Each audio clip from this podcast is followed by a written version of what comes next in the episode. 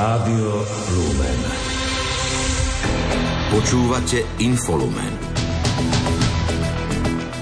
Kňazský seminár svätého Gorazda v Nitre pripravil deň otvorených dverí pre ministrantov. Požiadať o hlasovací preukaz pre prvé kolo prezidentských volieb sa dá elektronicky už len do zajtra. Hamas odmieta požiadavky Izraela, ten na rokovania o prímerí svoju delegáciu nevyšle. Dnešným infolumenom vás bude sprevádzať Richard Švarba a Kristýna Hatarová.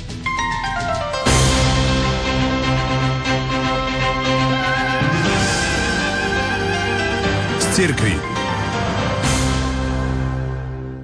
Prvú marcovú nedeľu kňazský seminár svätého Gorazda v Nitre pripravil Deň otvorených dverí pre ministrantov. Program sa začal svetou omšou v katedrále Bazilike svätého Emeráma na Nitrianskom hrade, po ktorej mohli ministranti nahliadnúť do priestorov. Na návštevníkov čakal aj sprievodný program, ktorý završili adoráciou za nové kňazské povolania. Ako je to s príjmaním a prípravou nových bohoslovcov zisťovala Mária Gajerová. Podľa slov nitrianského diecezného biskupa Viliama Judáka má v posledných rokoch záujem o kňazské povolanie klesajúcu tendenciu. V posledných rokoch je menší záujem, ako bol predtým.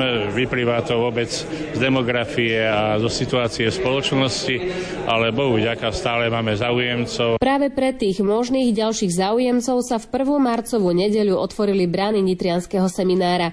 Ministranti mali možnosť zistiť, ako vyzerá život bohoslovcov nielen za murmi seminára.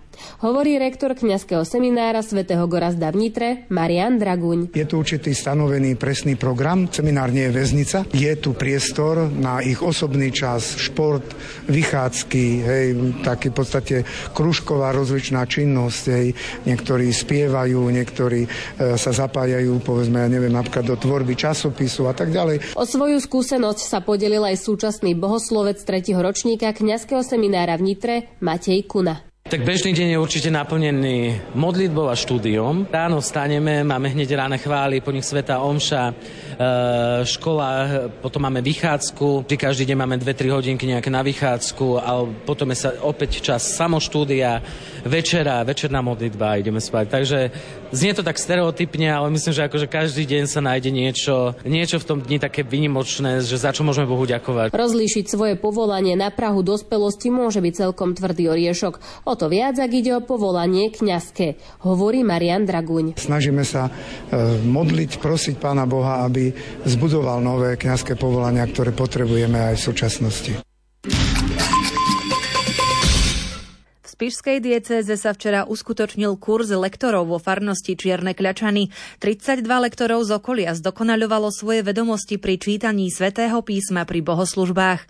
Viac povie Ingrid Horňáková, účastníčka kurzu. Kurz viedli pracovníci katolíckého biblického diela, ktoré má sídlo v Ružomberku. V úvodnej časti nám prednášal spirituál kňazského seminára svätého Gorazda Vladimír Kiš prednáške sa zameral na to, ako byť nástrojom v Božích rukách na ohlasovanie Božieho slova. Zároveň sme prešli časti Svetej Omše, kde má služba lektora svoje špecifiká. Od prípravy na lektúru cez dôstojný príchod k ambóne, patričné pohyby tela, disponovanosť vedieť chápať, hlásať v pokore, a úcte. Nechať priestor aj na posvetné ticho, nezanedbávať formáciu a múdrosť.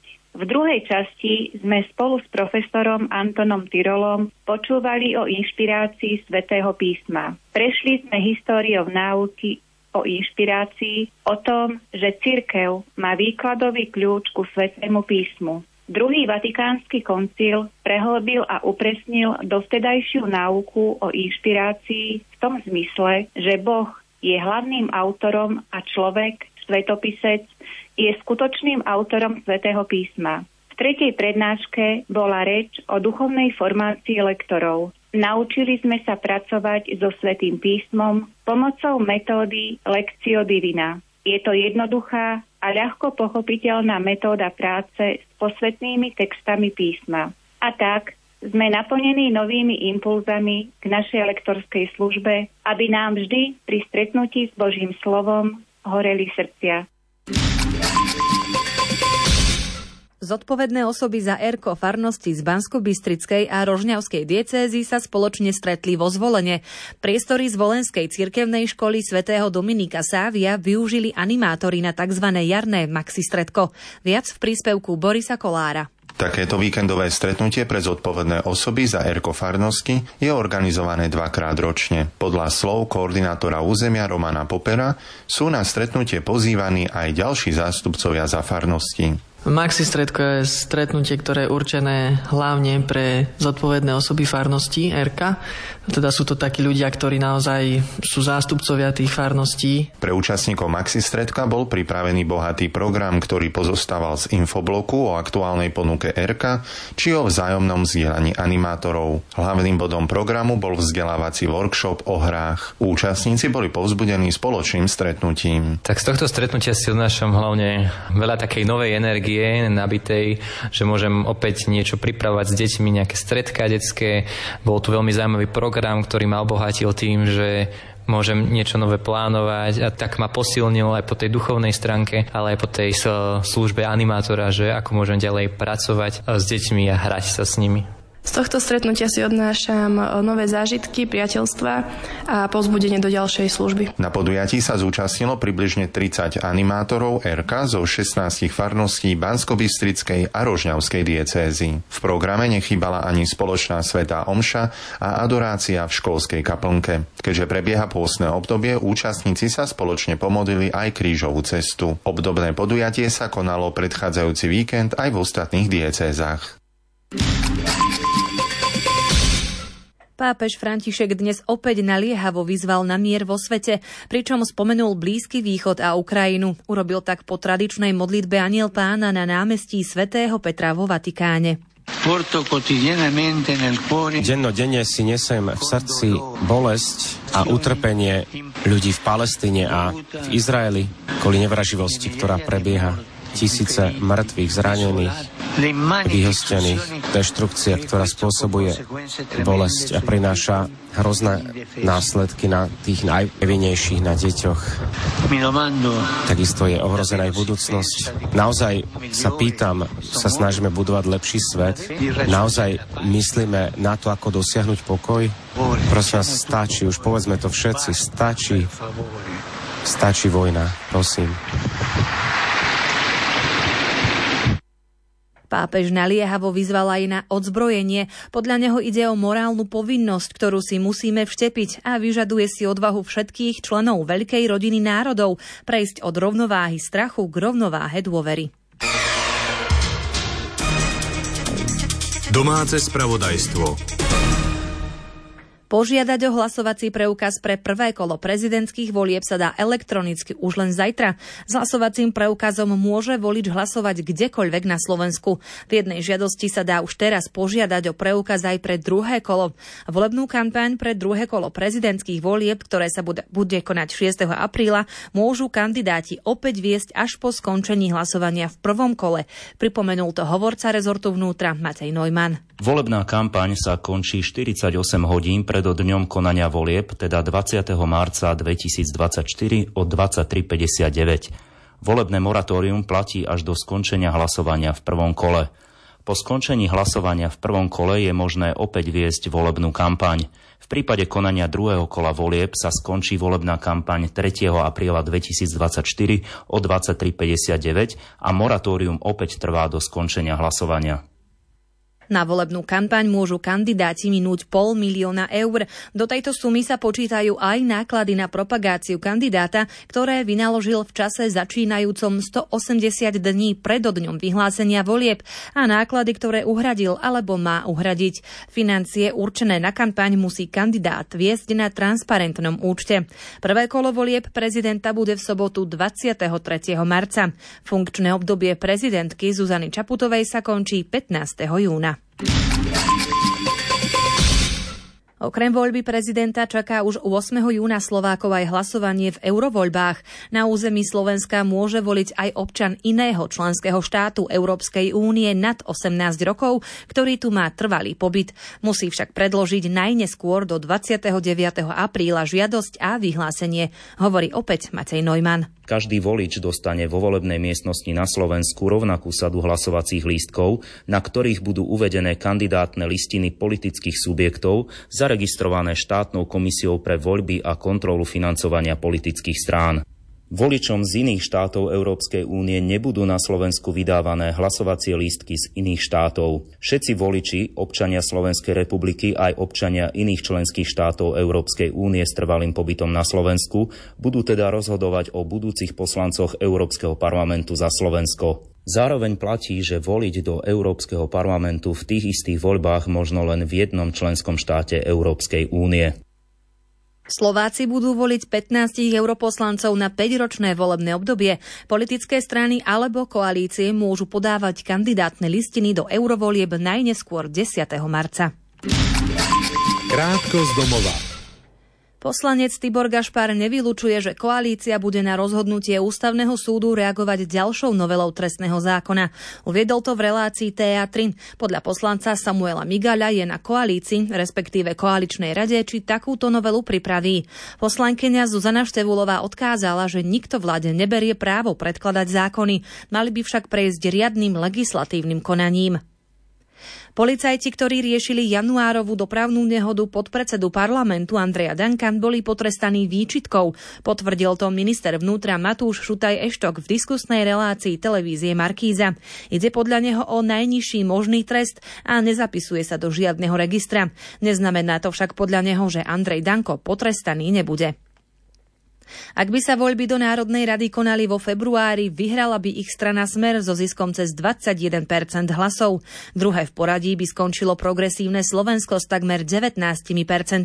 Po ňom nasleduje hlas, ktorý by získal cez 17% hlasov. Vyplýva to z prieskumu agentúry Focus pre reláciu televízie Markíza. Štvrtá v poradí by skončila SAS. Nasledujú KDH a Hnutie Slovensko s Kresťanskou úniou a za ľudí. Do parlamentu by sa dostali aj SNS a aliancia. Stretnutie ministra zahraničných vecí Slovenskej republiky a Ruskej federácie nás neposunulo bližšie k mieru na Ukrajine, na ktorú Rusko nelegálne a neoprávnene vtrhlo. Na sociálnej sieti to uviedla prezidentka Zuzana Čaputová. Podľa nej najrýchlejšia cesta k mieru vedie cez ruského prezidenta Vladimíra Putina, keď svojim jednotkám nariadi odísť z Ukrajiny. Nie tým, že mu dávame nádej na víťazstvo a akceptáciu. Zamestnávateľia pôsobiaci v oblasti potravinárstva môžu žiadať o odvodovú úľavu za marec tohto roka, a to na základe predlženia obdobia poskytovania štátnej pomoci. Rozšíril sa pritom okruh zamestnávateľov, ktorých sa tento typ pomoci týka. Od marca do júna budú dotknuté subjekty po schválení štátnej pomoci za príslušný kalendárny mesiac sociálnou poisťovňou platiť znížené poistné. Ministerstvo obrany chce obnoviť veliteľskú budovu v Banskej Bystrici, ktorá je zapísaná ako národná kultúrna pamiatka. Predpokladané náklady na rekonštrukciu predstavujú takmer 13 miliónov eur. Objekt má nadalej slúžiť zamestnancom rezortu a vojakom. Vyplýva to z materiálu, ktorý rezort predložil do medzirezortného pripomienkového konania. Začatie verejného obstarávania musí odobriť vláda. Popradskej nemocnici začali s búracími prácami, ktoré súvisia s rozsiahlou rekonštrukciou približne za 42 miliónov eur z plánu obnovy. Ministerka zdravotníctva Zuzana Dolinková uviedla, že do konca júna 2026 bude zrekonštruovaných 450 lôžok na desiatich poschodiach a pribudnú aj dve desiatky nových. Slovensko môže čerpať z plánu obnovy a odolnosti v oblasti zdravotníctva 1,4 miliardy eur. Napriek tomu, že ten investičný dlh do slovenského zdravotníctva je oveľa, oveľa vyšší. Ja sa teším, že tak konečne začíname s realizáciou a tento deň tu v nemocnici, kedy sa začínajú buracie práce, je dôkazom toho, že kvalitné a moderné zdravotníctvo sa na Slovensku aj v regiónoch začína stávať realitou. Riaditeľ nemocnice Stanislav Kandrík uviedol, že rekonštrukcia bude rozdelená do dvoch etáp a prebiehať bude za plnej prevádzky. Pacienti sa tak musia pripraviť na isté obmedzenia. Bude sa rekonštruovať 10 poschodí ložkovej časti a 8 poschodí komplementu. Následne sa bude rekonštruovať aj centrálna kotolňa, vonkajšie vnútorné rozvody, oplaštenie budovy a nárad potom príde najmodernejšia medicínska technika a samozrejme vonkajšie aj vnútorná bezpečnosť nemocnice. Predseda Národnej rady Peter Pellegrini zdôraznil, že Popradská nemocnica je významným miestom v rámci slovenského zdravotníckého systému, a to najmä v súvislosti so svojou polohou v jednom z najväčších centier cestovného ruchu. Ministerka Dolinková verí, že stavebný ruch sa do niekoľkých týždňov začne aj v univerzitnej nemocnici v Martine. Správy zo sveta.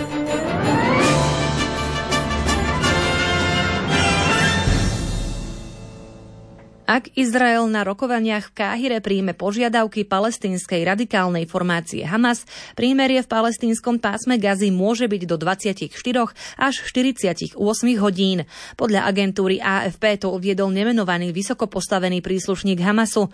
Medzi požiadavky patrí návrat vysídlených palestínčanov do severnej časti pásma Gazy a zvýšenie objemov humanitárnej pomoci. Podrobnosti pripája Lucia Pálešová. Ako informoval denník The Times of Israel, táto informácia bola zverejnená zhruba v čase, keď do Káhyry pricestovala delegácia Hamasu.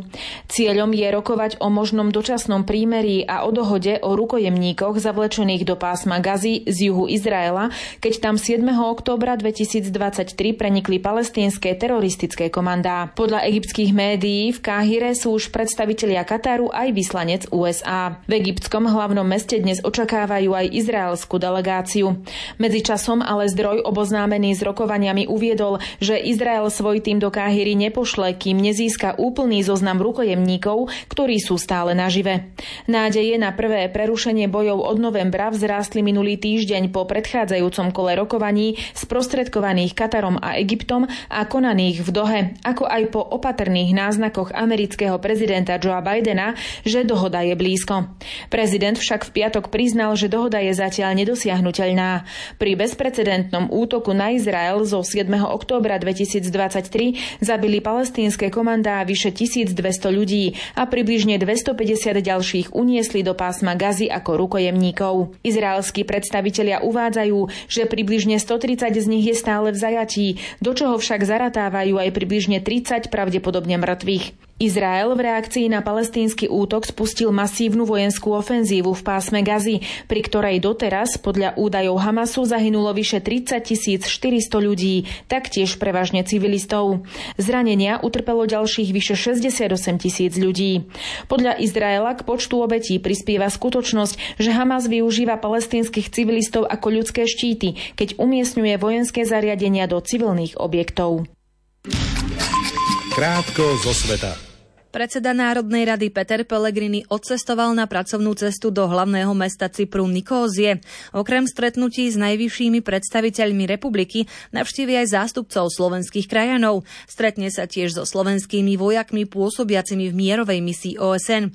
Šéf slovenského parlamentu sa zúčastní aj na podujatí pri príležitosti 60. výročia mierovej misie OSN na Cypre. Na záver pracovnej cesty má Petra Pellegriniho prijať prezident Cyperskej republiky. Polsko dnes oficiálne ukončilo dočasné kontroly na hraniciach so Slovenskou republikou. Hraničné kontroly zaviedlo z dôvodu prílevu nelegálnych migrantov cez tzv. balkánsku trasu 4. októbra minulého roka, pôvodne na 10 dní. Odvtedy ich však opakovane predlžilo, celkovo 6 krát. Podľa nariadenia vydaného koncom januára mali kontroly platiť do 2. marca. Ruský úrad na kontrolu médií zablokoval prístup na webovú stránku kampane nazvanej Napoludne proti Putinovi. S nápadom prišiel bývalý poslanec Petrohradského mestského zastupiteľstva Maxim Rezník.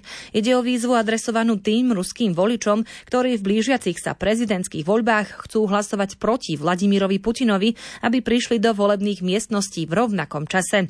Podľa iniciátorov akcie tak Putinovi odporcovia do, ukážu svoju masovú účasť a zároveň neporušia ani súčasnú legislatívu. Spojené štáty a jemenské úrady varovali pred rizikom, ktoré pre životné prostredie predstavuje náklad hnojí z lode Rubimar v protupenej v Červenom mori v dôsledku raketového útoku jemenských povstalcov. Táto nákladná loď prevážala približne 21 tisíc metrických tón hnojíva na báze fosforečnanu a mónneho. Ekosystém južného sektoru Červeného mora, kde sa loď potopila, zahrňa nedotknuté koralové útesy, pobrežné mangrovy a veľmi rozmanitý morský život. Belgická policia zatkla jednu dospelú a tri maloleté osoby v súvislosti so správami, ktoré si navzájom posielali o údajnom sprisahaní s cieľom džihadistického útoku. Belgická federálna prokuratúra tieto informácie doteraz nekomentovala. Tamojšie úrady však zostávajú v stave najväčšej pohotovosti od džihadistických útokov samovražedných atentátnikov, pri ktorých v roku 2016 prišlo o život 32 ľudí. Došlo vtedy k výbuchom na bruselskom letisku a v mestskom systéme metra.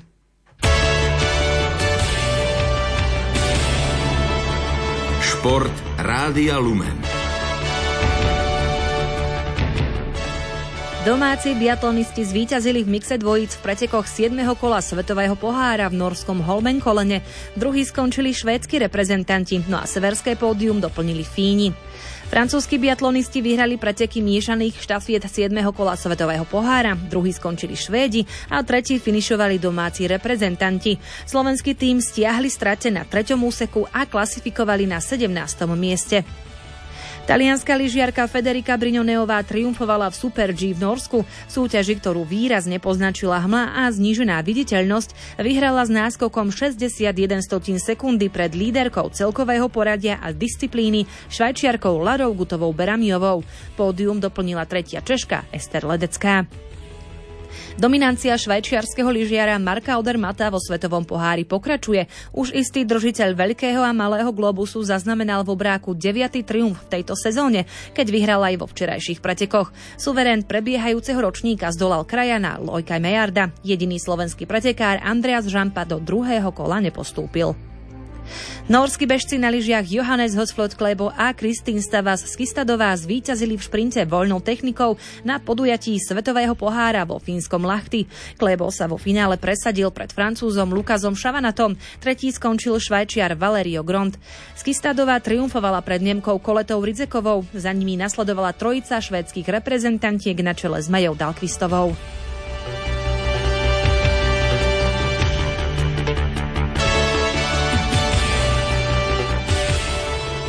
Futbalisti Dunajskej stredy Podbrezovej a Perka si v záverečnom 22. kole Niké ligy zabezpečili miestenku v skupine o titul. Slovan Bratislava sa stal víťazom základnej časti a do nadstavby ide s priepastným 16-bodovým náskokom pred Žilinou. Tretia je Trnava. Vicemajster Dac skončil na štvrtom mieste, keď remizoval v zápase so Žilinou 1-1. Na piatej pozícii skončila nakoniec Podbrezová, ktorá prehrala s Ružomberkom 1-2.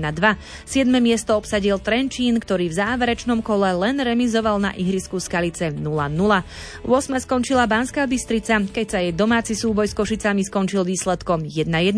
Belási si prvenstvo v dlhodobej časti súťaže zaistili už skôr. V derby zdolali Trnavský Spartak 2-0. Náročná úloha čaká na futbalistov Zlatých Moraviec v Ráblov, ktorí nezaknihovali ani jedno víťazstvo. Na predposledné Michalovce strácajú 6 bodov. Oba týmy na seba narazia v rámci prvého kola skupiny o udržanie sa. Slovenský futbalový reprezentant Martin Dúbravka prispel čistým kontom v zápase 27. kola anglickej Premier League k víťazstvu Newcastle nad Wolverhamptonom 3-0. Zakopnutiu sa nevyhli hráči Chelsea, ktorí remizovali na ihrisku Brentfordu 2-2. Tottenham musel otáčať nepriaznivý stav na ihrisku Crystal Palace, napokon vyhral 3-1. West Ham zdolal Everton 3-1, Luton Town podľahol Aston Ville 2-3 a Fulham vyhral nad Brighton and Hove Albion 3-0.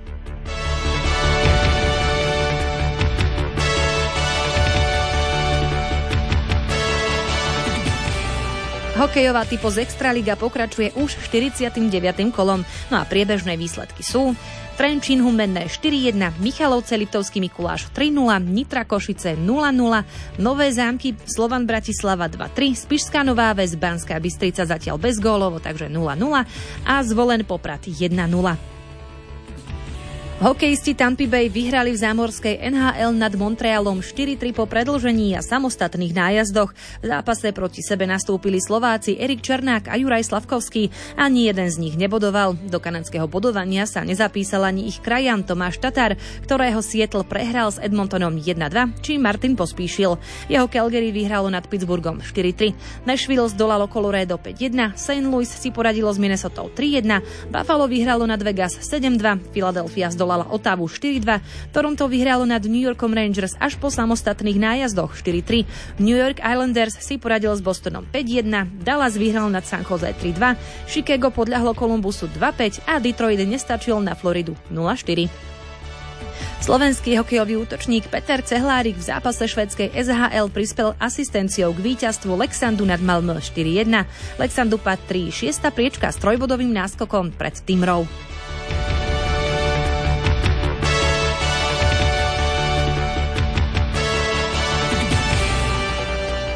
Slovenská tenistka Anna Karolina Šmídlová vypadla v semifinále turnaja WTA v Austine. Na Číňanku Jueduan nestačila v dvoch setoch 0-6, 3-6.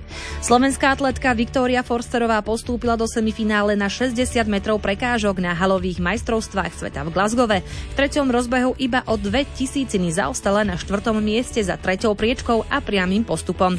Smolu mala druhá slovenská reprezentantka Stanislava Škvarková, ktorá v šiestom rozbehu skončila na piatom mieste. Po zranení súperky však napokon pobeží semifinále aj ona.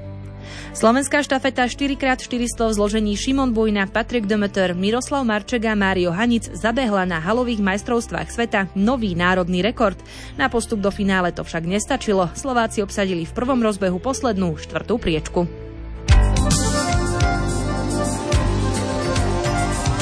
Počasie Víkend sa pomaly končí. Aké počasie nám prinesie ďalší pracovný týždeň, povie meteorológ Peter Jurčovič. Na pondelok predpoveď hovorí polooblačno. O jedinele nejaká tá prehánka sa vyskytnúť môže. Na hrebeňoch Tatier samozrejme snehová a teploty.